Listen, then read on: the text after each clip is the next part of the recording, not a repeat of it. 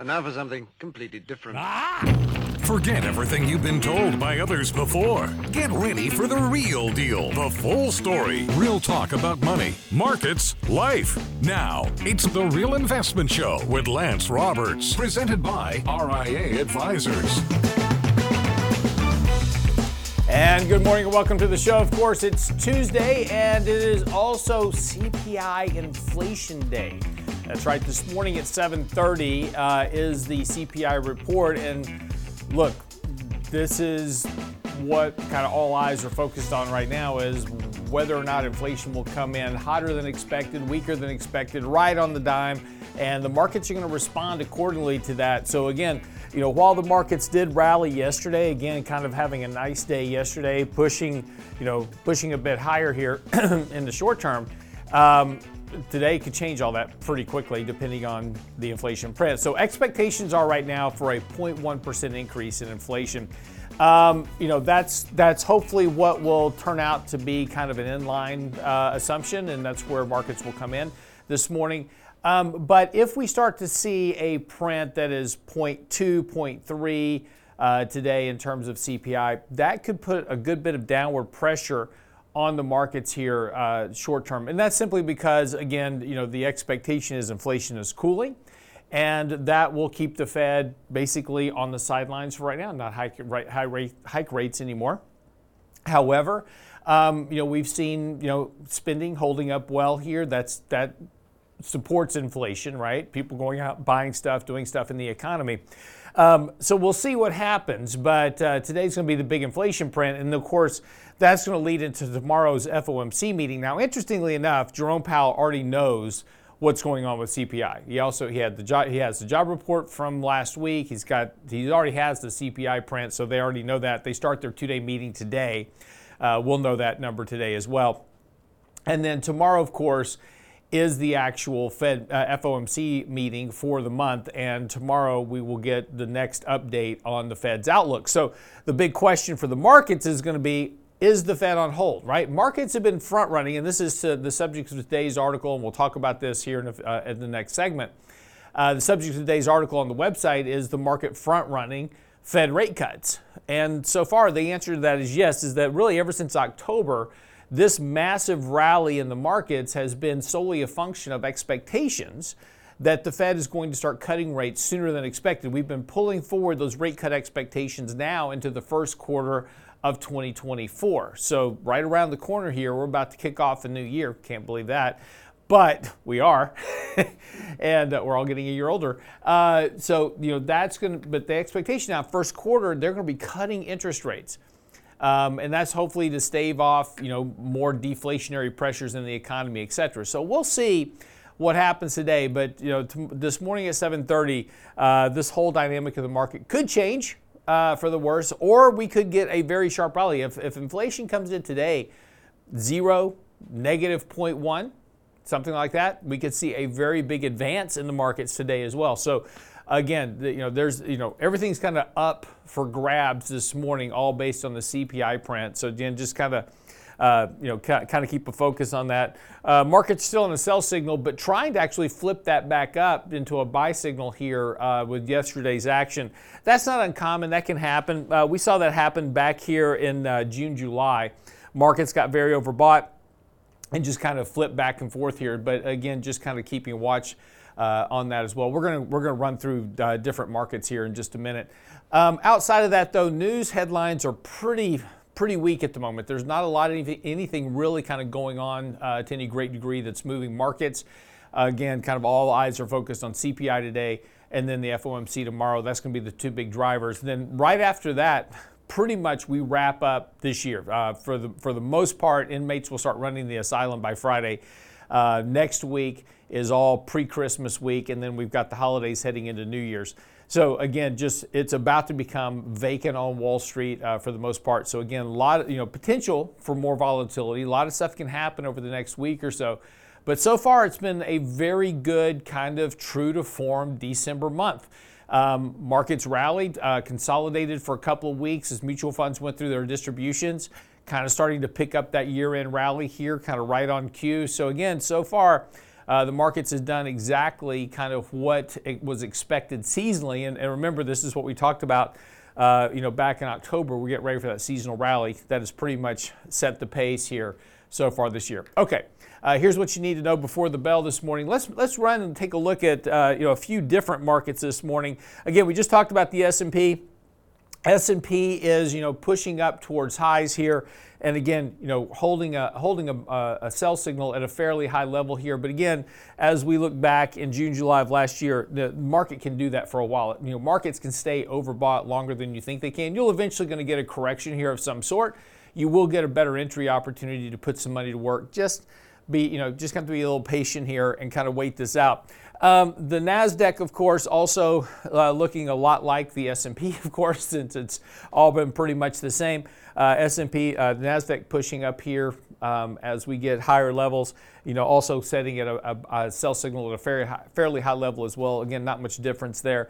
The Dow getting really overbought here. Now, the Dow is a little bit of a different story relative to the S&P and the Nasdaq just because of its makeup. Really, really sharp advance, extremely overbought right now uh, on the Dow. Dow is extremely overbought here, but again, different makeup. It's a you know it's a price weighted index versus a market cap weighted index, so it performs a bit differently here. But a very stretched MACD buy signal, very overbought on multiple levels. So again, you know when we get a correction, we'll likely see that kind of ripple through all these major markets. Small cap, mid cap. Um, take a look at the Russell 2000 as an example of that area. Uh, again Nice rally from the lows, but again, a very different market structure than what we've seen in the S&P and the Nasdaq. Yes, rallying here, but this, you know, the, the small cap mid cap index has not done a lot this year, and that really kind of goes the same way with RSP, which is the S&P equal weighted index. Yes, um, as we got into the bottom of October. Um, that market was actually negative for the year, uh, has finally put in a decent rally, but again, uh, a year where not much has occurred uh, with the, with the uh, equal weighted index relative to market cap weighted indexes. So, again, this goes back to that whole story about the top seven stocks. And it's interesting because the top seven stocks, if you weight them in the MSCI World Index, they make up more than Japan, Europe, Canada all combined. So, you know, there's just the, these top seven stocks kind of eating the world in terms of their market capitalization, but that's also driving this disparity between indexes. So if you kind of look at your, your portfolio this year and you're disappointed with your return, you know, S&P's up 20%, I'm only up, you know, four or five, whatever the number is. Um, use the equal weighted index as a better measure because that's more probably about what your portfolio looks like a more diversified portfolio, more than just seven stocks. But that's really going to be a challenge for a lot of investors this year, is because of this real this bifurcation between seven stocks that have really kind of eaten the world uh, this whole year and has driven the headline index much higher than would have been expected otherwise. Uh, jumping over to volatility, of course, uh, the volatility index is extremely low and is very suppressed here. Again, this is another one of those signs that suggests we're likely going to have a correction. We saw that back in, in uh, May, uh, kind of uh, March, February, March of, of earlier this year. Uh, that reversal led to that uh, bit of correction in March as we saw that um, you know Silicon Valley Bank issue, and then you know we saw that uh, similar decline. So again, just kind of you know volatility is very suppressed. That's a good indicator. There's no fear in the market which generally sets you up well for at least a short term correction. So look for a reversal in the VIX here that will coincide with a bit of a sell off in the markets at some point. Now, what triggers that is going to be some news headline. Could be CPI today, could be the Fed tomorrow, could be some other event we're not aware of. But again, normally when the VIX is this suppressed, you're going to get a reversal and that'll lead to a correction in the markets. So that's what you need to know before the bell this morning. When we come back, uh, we're going to pick up with the markets, what's going on with, with them, as well as these Fed rate cuts and kind of we'll put it all together into what it means. Don't go away. More of the Real Investment Show coming up right after the break. Get daily investment news you can use, delivered at the speed of the internet at realinvestmentadvice.com.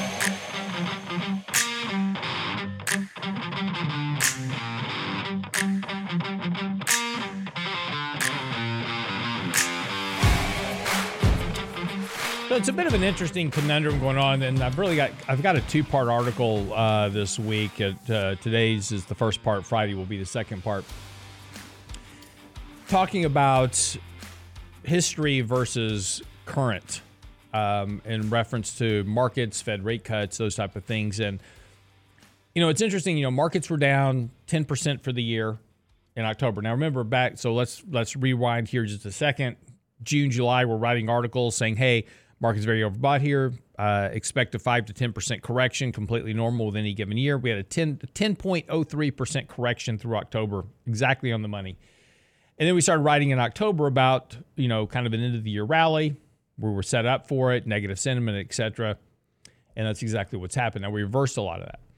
Now, the the rally, as we said in the first segment, has been driven by the markets now anticipating rate cuts from the Fed. And it's an interesting conundrum that we now face uh, with the markets because historically, and again, we have a chart of this uh, showing Fed rate cuts versus the markets going back through history. And what you'll notice is is that when the Fed normally starts cutting rates, that's not the time that you want to be invested in stocks, right? Because the Fed's cutting rates. Why? Because the economy's slowing down, earnings are weaker than expected, you're not meeting your targets, and so stocks have to reprice lower for those type of, of issues. And so a correction during rate cuts is normal. And then when you want to actually buy stocks is when the Fed stops cutting rates, right? So when they get to the point that they no longer cut rates, that's pretty much when they've got you know the juice back in the markets, accommodate you know easier monetary accommodation, et cetera. And so then stocks start to rally. All makes perfect sense. There's a a point here, and and again, you know, we have a chart on this. In fact, uh, Michael Lebowitz did this analysis previously, and if we kind of look at you know the history, whenever the Fed starts cutting rates, you know the markets have had drawdowns anywhere from you know, um, you know, anywhere from 5% could be mild to, you know, 20, 30%. So, you know, these, you know, the history of what happens during Fed rate cuts is is pretty clear. And, and so, you know, the, we there's a lot of considerations here. Uh, obviously, I mean, valuations are, are still very elevated at this point. Uh, valuations, and, and if we take a look, kind of the long term trend of valuations, even uh, with a rising kind of growth trend in valuations, we've been paying more and more and more over the years for stocks. Uh, we're still extremely deviated above that long-term growth trend. So stocks are expensive, and you know investors are out there. And this is, but this is this is the interesting thing, right? You know, the three most dangerous words you can clip, uh, Brent um, you know, the the three most dangerous words are is this time different, right? Because generally it's not. And so the Fed's talking about cutting rates next year, and so immediately we should say that's not a good thing. If the Fed's cutting rates, there's something bad in the economy, et cetera. And we don't want to do that. There may be a difference this time. And then look, this is a, this is the thought experiment. I'm not saying it's absolutely different this time, but I think it's something that we have to consider. And that is the fact that the Fed has been using classical conditioning on the markets now for over 13 years. Classical conditioning, which was, you know, it's also known as Pavlovian or respondent conditioning, refers to a learning procedure in which a potent stimulus, in this case, food, right, with uh, Pavlov, is paired with a previously kind of neutral stimulus, which was the bell, right? So normally you ring a bell, who cares? right? But if I train you that when I ring the bell, you get food, and it's like ringing the dinner bell, right? Mom rings the dinner bell, time for dinner. Go eat, right? There's a there's a paired response to that stimulus. So you have a stimulus and you have you know that that pairing, that reward. So Pavlov discovered. This is the whole point of Pavlov's, you know, uh, discovery was that through classical conditioning, right? He could make dogs salivate by ringing the bell. He'd ring the bell, dogs would salivate because they knew they were going to get food. So that's what's been going on in the markets now for the last 13 years. Over the last 13 years, every time the market got into trouble, the Fed would come to its rescue. And, and look, this goes back to 2010. Then Fed Chairman Ben Bernanke in 2000 so in 2009 we did the first round of quantitative easing markets rally That ended in June. Market started to decline. We were down about 15, 18% that summer in 2010. Everything was kind of reversing back into that more because we just come out of the financial crisis. Things were still broken everywhere. And so things started to slip back towards that kind of recession. And that was not what the Fed wanted, obviously. And so Ben Bernanke came out at the Fed meeting in September and he said this. I'll just, I'm going to read to you this quote.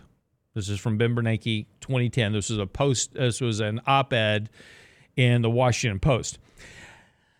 This approach eased financial conditions in the past and so far looks to be effective again. And he's talking about quantitative easing. Stock prices rose and long term interest rates fell when investors began to anticipate additional action. Easier financial conditions will promote economic growth. For example, lower mortgage rates will make housing more affordable and allow more homeowners to refinance. Lower corporate bond rates will encourage investment. And higher stock prices will boost consumer wealth and help increase confidence which can also spur spending. Increased spending will lead to higher incomes and profits that, in a virtuous cycle, will further support economic expansion. That's it. That's what you need to know about QE. QE does not, and this was the big mistake that everybody made in you know the last decade was is oh QE is printing money and it's going to lead to this massive inflation. It never did. QE is an asset swap. It doesn't increase inflation. It puts it puts liquidity into the financial markets boost asset prices, lowers interest rates, keeps inflation low. We only screwed all that up when we sent checks to households. That's what created the inflation spike. So it's important though that you know this is the history that we've been working with and there's a there's a very direct correlation between the between Q rounds of QE and monetary easing and what goes on in the financial markets. And in fact that correlation is extremely high. It's an 88% correlation between stock prices and changes to the Fed's balance sheet. So there is a direct correlation between the Fed doing quantitative easing, lowering interest rates, creating easier financial conditions, and improvements in the financial markets. Now, what does this all have to do with anything?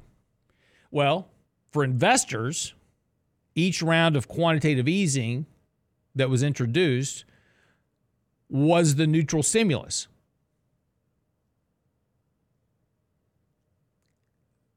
Stock prices then rose, which was the potent stimulus. So there is your classical conditioning. That is your Pavlovian response to changes in monetary policy. So here we are today, and we're talking about the Fed you know, cutting interest rates as early as the first quarter. So if I cut interest rates, then obviously I'm doing what? I'm creating easier financial conditions. And if I'm cutting interest rates, I'm probably closer to cutting QE, not just yet, Brent. I'm, I'm probably closer to cutting uh, quantitative tightening and reverting back to quantitative easing. So as investors, right? I want to front run that. I, I, I, have this fear of missing out. So investors are front running these expected rate cuts, regardless of what else is happening in the economy or the markets or anything else. They're front running these rate cuts because they are expecting, and this was this was also what Pavlov discovered with the dogs. The dogs would start to salivate in anticipation of the ringing of the bell. He didn't even have to ring the bell; he just had to get it out, and the dogs would start to salivate right? The Fed hasn't cut rates yet, but the markets are salivating on this idea that the Fed is going to cut rates. And so, you know, the, the big question I get right now is that, but Lance, there's all these indicators. There's the inverted yield curve. There's all this stuff that's going on that says a recession is coming, and that's bad for stock prices. Yeah, maybe. With the exception that the Fed's talking about ringing the bell. you know, and this is and this is what I've talked about before. Now, Brent, you can bring this chart up. So this is what I talked about before.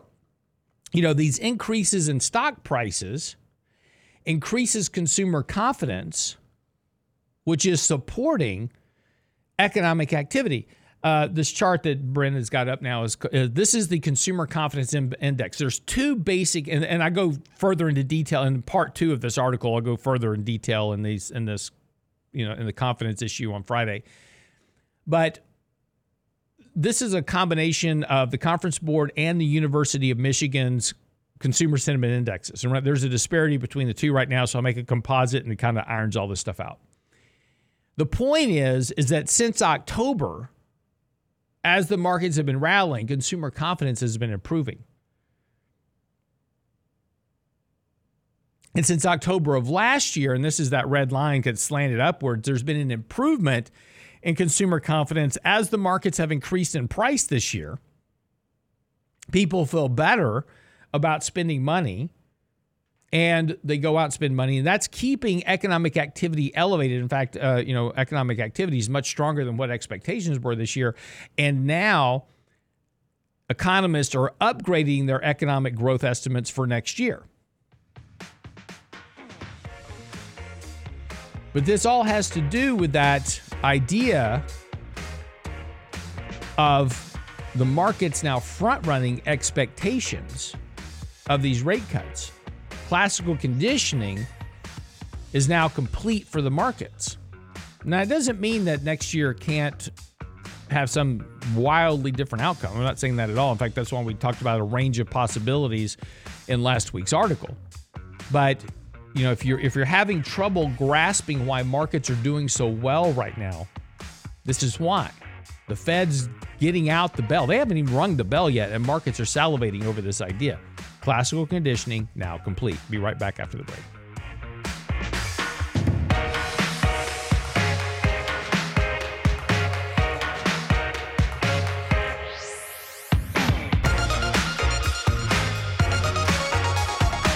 The Real Investment Advice blog. It's required reading for the informed investor. Catch it today at realinvestmentadvice.com.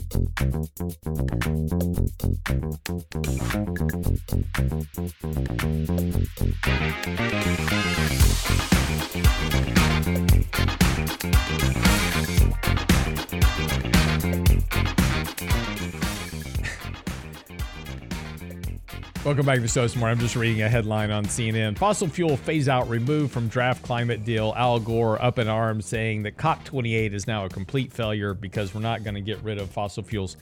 There are 6,000 products that are required for the sustainability of life as you know it on this planet that are all derived from fossil fuels. Getting rid of fossil fuels sounds great in theory but we would all be in a third world country without them. Just you know, this is and this is there's a there's a headline out this morning uh, put out on Twitter. About a third of U.S. adults under the age of 30 now regularly get their news on TikTok. Um, if you ever want some entertainment, go onto TikTok and watch some of these. They have these these live events. People go on there live and they have these debates and and if you want a world of misinformation, watch these live debates. Um, you know, it's a bunch of just, you know, average people debating today's topics of whatever they are. And, and, you know, generally, you know, they're on one side of the camp and the other, and then people are trying to debate them. And it's interesting because they say, you know, we need to have a a adult conversation about these issues and as soon as somebody disagrees with them they call them some slang term and then you know kick them out of their chat. But you know you know that's that's what's going on in terms of the news. And and so you you miss out on a lot of you know the economic data. And and that's an interesting point because you know we talked a lot on this show here recently and i want to show you a, a chart. This is in the financial times. I, I told you no more charts. I lied brent um, let me see if I can get this uh, over here real quick. Just one second for me. Um, this was in the. There's a really good article in the Financial Times this morning. It's uh, unfortunately you got to have a subscription for it, um, but I'll give you the. I'm going to show you the relevant chart. Oh wait, that's not it. Sorry, that's the one we are just talking about. Um, oh, here, this one. So, what this this table showed is and, and again, you know, we talked about narratives previously, um, you know, and that, you know, there's a lot of really negative narratives. If you watch YouTube as an example, there's a bunch of interviews with people. It's like, oh, the world's going to end, and you know, we're you know, the, you know, it, it's just you know, just dire desperation everywhere. The economy sucks. Blah blah blah. Right. Um, a lot of false information, and even in a recent poll. Americans are adamant that U.S. economic circumstances are actually getting worse, right? But they're not. And this was really broken down into two things, you know, today compared to 30 years ago uh, versus what's actually going on today. And it, it's incorrect, you know, it, it, because they're getting this information off of YouTube channels or TikTok or whatever it is and there's a disconnect between that information and what's going on in the real world. Now, look, I'm not saying that this is, you know, an, an absolute factual, this is a survey, right? So there's not an absolute fact to this, but I can tell you from a lot of the emails that I get, right? There's a lot of misinformation about what's going on in the economy. And you know, we're about to drop off the cliff. We're about to go into the next great, you know, recession, depression type situation. Um, you know, we're going to have this massive debt default. Uh, we've got, you know, yields are going to 10% because of the deficits, which are out of control. Look, and, and there's certainly some truth to, you know, we don't have control over spending for sure. But, you know, we've talked about before is that our debt issuance as a percent of GDP is actually running at a lower rate than what it was previously. So, you know, false narratives. And this is why, as investors, it's very important to set aside some of these end of the world scenarios and focus on. And again, you know, we, we, we wrote about this previously and we showed you that chart of the bell curve. And we said, look, this is what normally happens. We're within this realm of, you know, 95 percentile, one to two standard deviations of normalcy and then you get out on the tails and that's your financial crisis or this economic boom situation. Look and, and i'm not saying we're going to have this economic nirvana either. That's a tail risk on the positive side. The tail risk on the negative side is the next financial crisis and depression. Probably not going to happen but it's, it's, it's interesting, right? And this all becomes because of where people are getting their their information from, and they're just you're just fed this information. You know, you select as an example, you select to watch some YouTube channel where every person on the YouTube channel is super bearish. Well, if you do that, that's fine. But what are you going to get? You're going to get a very bearish attitude. Well, obviously, all these people think the world's coming to an end. And so that must be true, right? Because I, I, watched five guys in a row and they were all super bearish. Same thing on the other side. Every guy over here super bullish. Nothing can go wrong in the markets. It's only going to go up from here. That's probably not going to happen either. Markets are going to go up, they're going to go down. And we have to navigate that risk. And, you know, again, you know, we're not going to have probably a rip roaring bull market for the next 10 years right? But we're probably not going to have a, a financial depression either. But we'll probably be somewhere in the middle, right? We may have a couple of good up years, may have a couple of you know down years. You know, we talked about you know we talked about this yesterday, but you know you talk about valuations. Valuations are very high level. If normally when valuations are very high level, you have a low rate of returns over the next decade. Well, we've gone two years now with a zero rate of return. So, exactly what you would expect from high valuations, two years of no return. But you had one down year and one up year in the middle of that.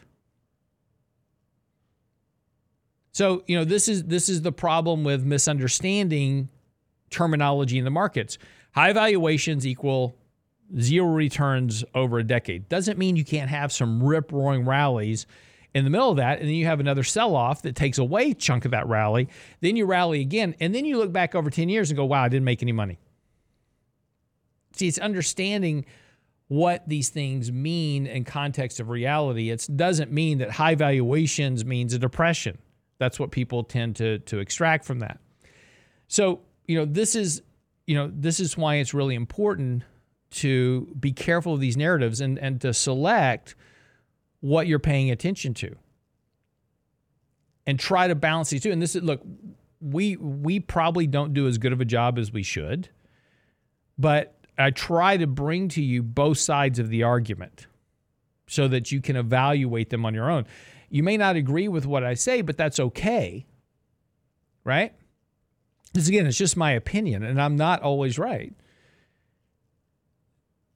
But I hope that you can balance that against some of these other things that are out there that are in the more bearish side of the camp. I try not to get too bearish and I try not to get too bullish. There's going to be times that I'm bearish, there's going to be times that I'm bullish, depending on what's going on in the markets. And I, I, get emails from that too. It's like, well, Lance, I don't understand. You just wrote this article about, you know, these recessionary indicators, and then you've got this article that's talking about a bull market rally. Yeah, because I'm just trying to evaluate all these different risks in the markets so we can navigate them. We have to understand them. We have to analyze them. We've got to look at this data so that we can navigate the markets. You know, it's kind of like, you know, driving with your eyes closed. you know, if you're not evaluating the road in front of you, you're going to miss a turn. You know, and this is you know when you're driving, you've got to deal with you know potholes. You especially in Houston, you got to. you gotta you gotta you know deal with potholes other drivers um, you know obstacles in the road stalled cars traffic you know uh, you know all these things and so if you're not paying attention to those risks and adjusting what you're doing you're not going to get to your destination and that's all that investing is it's just understanding what's happening in the road in front of you and making small adjustments. You know, we talked about football yesterday, game of inches. Same same idea. But I found this article very interesting, you know, because you know when you look at what the vast majority of people think, it's incorrect. And, and again, vast I should say the vast majority of people surveyed, right? You know, always got to be careful with surveys and polls, right? Because you know, you you you watch one poll on politics as an example, and it says that Biden's going to win the next election. And you look at who they surveyed, and they were all Democrats, right? So you've got to be careful who you're interviewing because if you if your poll's not balanced, I mean, if your your pool of respondents isn't balanced, you're not going to have a good poll. So in this case, if I go into a very poor neighborhood where people are just making ends meet and asking these questions, yeah, their life sucks right now. Um, they're not getting wage growth that they want. We see a record number of people right now that are moonlight, you know, full-time job earners that are moonlighting to make ends meet because the cost of living is outstripping wage increases. That's going to balance itself out if wages maintain where they are, right? We don't have a big decline in wages and inflation continues to come down, that's going to start to balance itself out. But right now, it's certainly not the case. So again, got to be careful with these with these surveys. And I'm not saying that this survey is absolutely right, but I do see a lot of this very negative sentiment based on false information coming to me in emails. So from when I when I read this article, I go, yeah, I see that from people emailing me. I just want you to be careful of what you consume.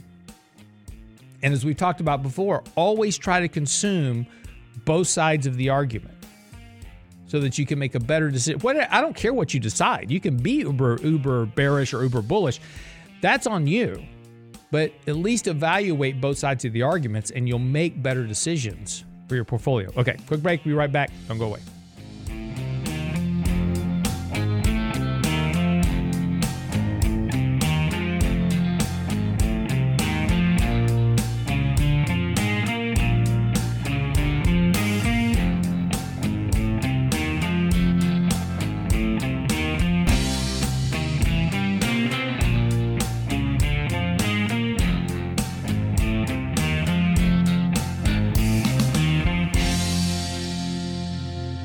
Daily investment news you can use, delivered at the speed of the internet at realinvestmentadvice.com.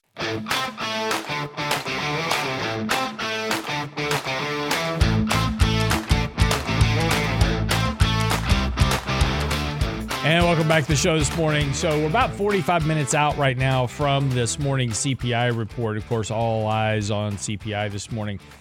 Uh, economists surveyed by the Wall Street Journal estimate that consumer prices overall were unchanged in November. In other words, expecting a 0% increase in inflation compared with the prior month. Uh, that would be the same as October's flat monthly reading. So, in other words, no changes in two months, and a slowdown from that month's 3.2 to 3.1% on an annual year over year basis in terms of CPI. If that occurs, I would expect a fairly positive market response today from that, as that will kind of further enforce that the Fed is at least done hiking rates for the moment. But, you know, there's a lot, and again, you know, talking about narratives and these type of things. You know, people are talking about you know resurgence of inflation and a whole variety of things. Um, I've talked about this before. I've shown you charts on this before. Statista had a really good chart, and I, I, pre- I prepare a, a, similar chart about once a month when we talk about CPI. Um, but this was a really good chart of breaking down the consumer price index uh, in terms of its components, and and this is the important thing. Housing is that big blue chunk, right? That's 44% of the index. Transportation is 17.2, 14.2% is food and energy. In other words, what happens in those three sectors drives the whole index.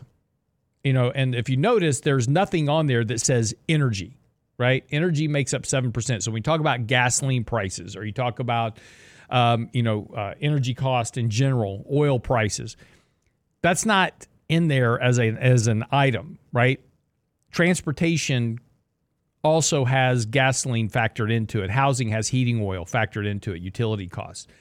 Um, so energy makes up 7%, but it's all embedded within the overall index itself. So again, we've seen oil prices come down, we've seen uh, gasoline prices come down. So that's embedded, and that's what we're seeing weaker inflationary pressures. Housing prices are continuing to come down. Apartment rents are coming down. So homeowners equivalent rent, that's that housing component. What happens there drives the whole index for the most part. So if you're expecting a big resurgence of inflation, you're going to need a big resurgence in house prices, right? Don't really see that on the horizon right now, but we'll see. I mean, it could be. Um, so called core prices, which exclude um, food and energy items rose 0.3% in November. This is the expectation. Uh, from the prior month and 4% from a year earlier that uh, on that estimate. Now, importantly, that is what the Fed pays attention to is the core CPI, not the CPI. So this morning's CPI number is fine, but pay attention to the core because that's what the Fed's paying attention to. If, if one of these numbers comes in a lot hotter than expected, that can certainly weigh on the markets near term. Now, again, as I said, right now, the Fed already knows these numbers, by the way, in their meeting today. Uh, you know, they've already had these numbers in hand for a day or so, but they'll have it, you know, it'll be public knowledge today. Uh, the Federal Reserve is on track to hold rates. Um, but this is, you know, the, the point for the Fed. The Fed hasn't said that they're done raising rates. In fact, Jerome Powell has made it clear in his most recent speech that you know they could still hike rates if necessary. If inflation starts to resurge, they'll hike rates more. So they haven't come out and said we're done hiking rates. And you know this is an important factor because the markets are saying, yeah, you have. The markets are, are as we just talked about, the markets are clearly betting that the Fed has done hiking rates the the markets are trying to predict Fed policy, but the Fed itself has not said they are done hiking rates. They have not said that they have reached their goals. They have alluded to the fact that policy may be restrictive enough, and that was back in October when yields were at 5% and you know markets were in the dumps by 10%.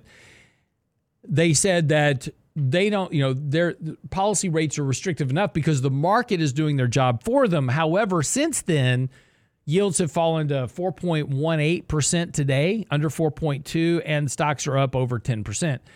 So everything that the Fed was looking at saying, hey, the market's doing our job for us has been reversed. Financial conditions have eased markedly. That's not good because as I just showed you in the in the chart, that that eat not not the sorry Brent the one from earlier this morning. Um, as, as I as I showed you earlier this morning easier financial conditions increases consumer confidence which supports economic growth. That's not what the Fed wants because stronger economic growth is inflationary. And that'll keep them from getting to their 2% target longer than expected. So again I don't know what the Fed's going to do tomorrow but I would not be surprised to see them have a bit more hawkish message tomorrow unless they see something else going on in the economy. If they see financial strains, um, you know, they have other economic data that they're looking at that suggests that the economy is slowing down a lot faster than what headline data says, then maybe they'll kind of maintain their message. But you know, if the markets keep running like it is, it is going to start to lead to a resurgence of inflation, not to a dramatic degree. I'm not talking about inflation going back to, you know, 9%, but, you know, you could see a few months where inflation's running hotter than expected because people are out spending money, doing things in the economy because they feel good about themselves. Their financial situation is good. We'll see. You know, but, you know, the you know the what the Fed wants, and this is interesting. The Fed actually wants lower asset prices. They want a slower economy. Now they don't want to crush the economy. They don't want a depression. They don't want deflation, right? They just want less inflation. They want disinflation, right? Not deflation. They want disinflation. They want slower economic activity and they wouldn't even mind a very mild recession. They want higher unemployment because that will bring down that rate of inflation back towards their target of 2%. They want a more bearish environment. Currently, the market's not giving it to them. And this is the headbutting that's about to, about to happen between the central bank. You know, and, and, and you know, the Fed's been very clear. They've been very wary about, you know, declaring a premature victory. In fact, that's something that you know, uh, Jerome Powell said just in his last statement when he gave his speech a couple of Thursdays ago. He said, It is premature to think that we have won the inflation fight. I'm paraphrasing, but that was the general statement. What they, and again, you know, their concern is, yeah, great, you get to 2%, and then it takes off again because everybody gets so excited everybody's front running Fed rate cuts. So again, you know, I think this is why I think there's a risk to the markets that they could be disappointed um, either by inflation print today coming in hotter than expected, which is possible, um, or more hawkish, but probably more likely a, a more hawkish statement from the Fed tomorrow again, kind of reiterating this idea is that hey, you know, we can hike rates if necessary. It's premature to to, to claim victory. Uh, you know, we're watching the data, et cetera. that wouldn't be surprising at all, and that could take some of the steam out of the markets. We'll see. But you know, the big driver is, is shelter and housing costs, and you know, mortgage rates are coming down interest borrowing costs are coming down. We're seeing housing prices actually start to kind of stabilize here in, in some areas. We're seeing mortgage applications tick back up. And again, that's that's a driver of inflation, a big driver of inflation if that occurs. So, you know, we'll be watching this pretty close. Um, outside of that, uh, really, that's kind of the big thing to watch today, tomorrow. Um, we'll have a lot to talk about uh, on Thursday with Michael Lebowitz when he's here um, and then tomorrow, of course, we'll pick up with Danny Ratliff in the morning. But you know, this morning futures right now kind of you know flattish at the moment. Um, S&P's up just a smidge, up about you know, five points right now. Nasdaq's up about 43. Uh, oil prices down to $70 a barrel right now, as well as U.S. 10-year yield at 4 point, eh, 4.19% this morning. It's down down a bit ahead of this uh, kind of expectation. And, and, right now, markets are, are pointing up because of the expectation of kind of in line or weaker than expected inflation. Again, if we get that, that's going to be bullish for markets. Um, and again, here you know, here's the headline. Uh, you know, ag- uh, again, you know, headline this morning on CNBC: Fed to start cutting rates mid-year in 2024 with chance of soft landing. This is uh, according to a CBNC uh, CNBC survey this is what, you know, kind of everybody's thinking. And uh, again, you have to always be cautious when markets all think, you know, kind of one thing, something else tends to happen. And, and, and so we'll see. But, you know, this is the whole point of the article out on the website today is that, you know, markets are front running these rate cuts, which that change in psychology may provide us a different outcome this time because there's a FOMO, a fear of missing out on the markets if the Fed cut rates, right? You know, Fed cuts rates, market go goes up. So if the Fed's starting to talk about rates, I better buy now because when they start to cut rates, markets are going to go up. I don't want to miss out. That's that's the risk, right? That's what the markets are dealing with. So um, anyway, that article on the website. Most important, coming up January the 27th, we're having a special event. It's called Navigating the Markets in a Presidential Cycle. Greg Valliere is coming uh, to, to be the, the keynote presentation. Adam Taggart will be there, Michael Lebowitz, myself. Uh, we'll be spending the morning uh, talking about the economy, the markets, presidential election cycles, what to expect. We're going to feed you. Uh, tickets are on sale right now. Pre early bird registration on the website. If you go to realinvestmentadvice.com, click on the banner at the top. Uh, tickets are $99. Uh, we've got very limited seating at Hotel Sonesta here in Houston. Uh, so we've only got room for about 150 people. So it, it, these tickets are going to go fast. So if you want to go, love to have you. Get by the, the website, register now. Uh, you get your early bird special now. Ticket prices will go up as we get into early January. So um, get your tickets now on the website, realinvestmentadvice.com. Have a great day. We'll see you back here tomorrow with Danny Ratliff. See you then.